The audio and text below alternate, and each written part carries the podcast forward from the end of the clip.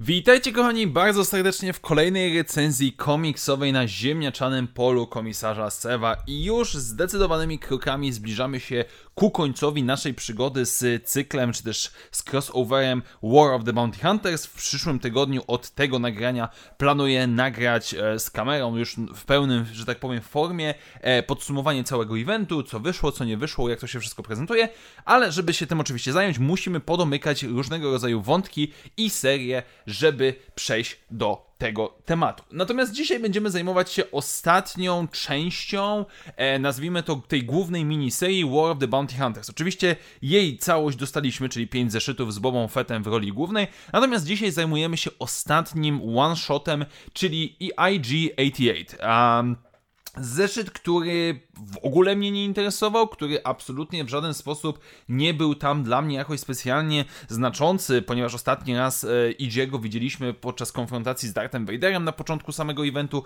gdzie ten e, został, że tak powiem, dosyć brutalnie pokonany przez Vadera. No i absolutnie nie miałem żadnych oczekiwań. Nie zakładałem, że tutaj coś dostaniemy rewelacyjnego.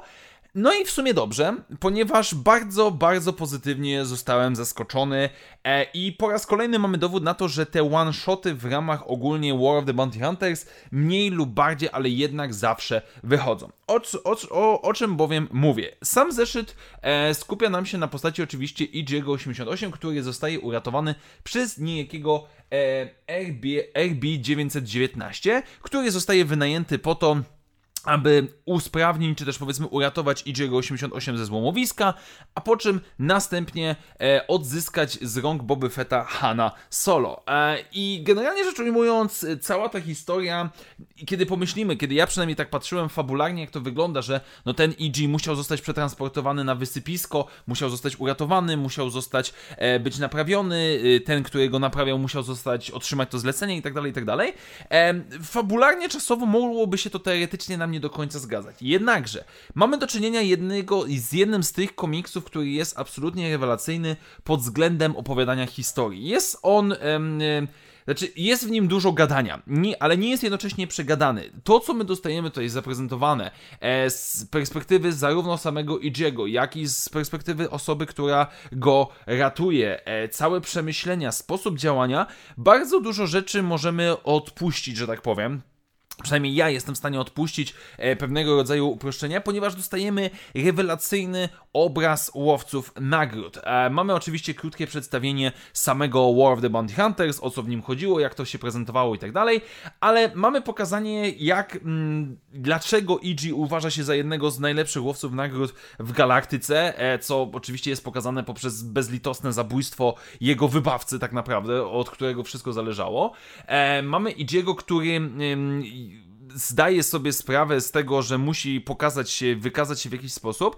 E, i, i całość tego zeszytu Najpierw prowadzi nas do jego konfrontacji z Boba Fettem, która jest, e, znaczy to, to prowadzenie do tej konfrontacji jest absolutnie rewelacyjne właśnie pod kątem ukazywania jestem łowców nagród, łowcą nagród, co muszę zrobić, żeby osiągnąć swój sukces i tak dalej.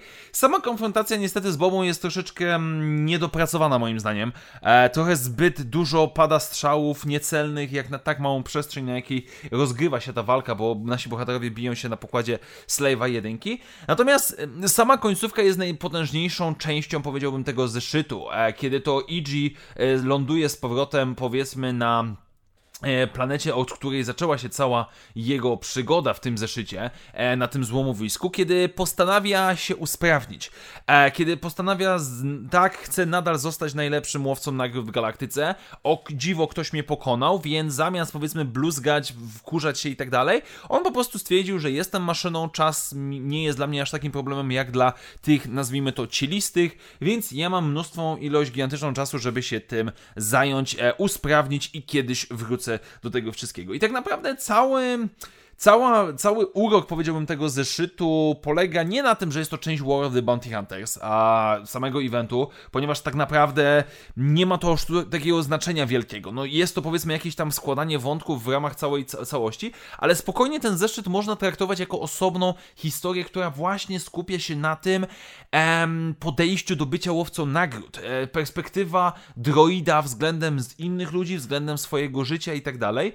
Dlaczego też jest to istotne, znaczy istotne i jest to dla mnie przynajmniej ciekawe, bo jest to po raz kolejny spojrzenie, y, co, jak myślą maszyny, czy też droidy, e, trochę inaczej, jaka jest ich perspektywa patrzenia na świat. W, cały ten zeszyt kojarzy mi się dosyć mocno ze starokanonicznym podejściem do Forloma i niektórzy z Was może mogą pamiętać, że Forlom chciał nauczyć się używać mocy, e, ponieważ wierzył w to, że, że jako droid jest na tyle potężny, czy, czy jako droid może to opanować i chciał to pojąć jak najbardziej. Tutaj mamy po prostu Idziego, który z tą nieustępliwą cierpliwością maszyny prze do przodu, żeby stać się coraz lepszym e, i żeby ostatecznie powiedzmy pokonać swoich przeciwników i bardzo, bardzo mi się podoba ten zeszyt właśnie ze względu na taką swoją samodzielność, unikatowość i to takie bardzo luźne powiązanie do War of the Bounty Hunters, bo tak naprawdę nie ma to większego znaczenia. Mamy wszystko pokazane, mogłoby to spokojnie funkcjonować bez tego eventu, bo po prostu Boba Fett wylądował na Tatooine,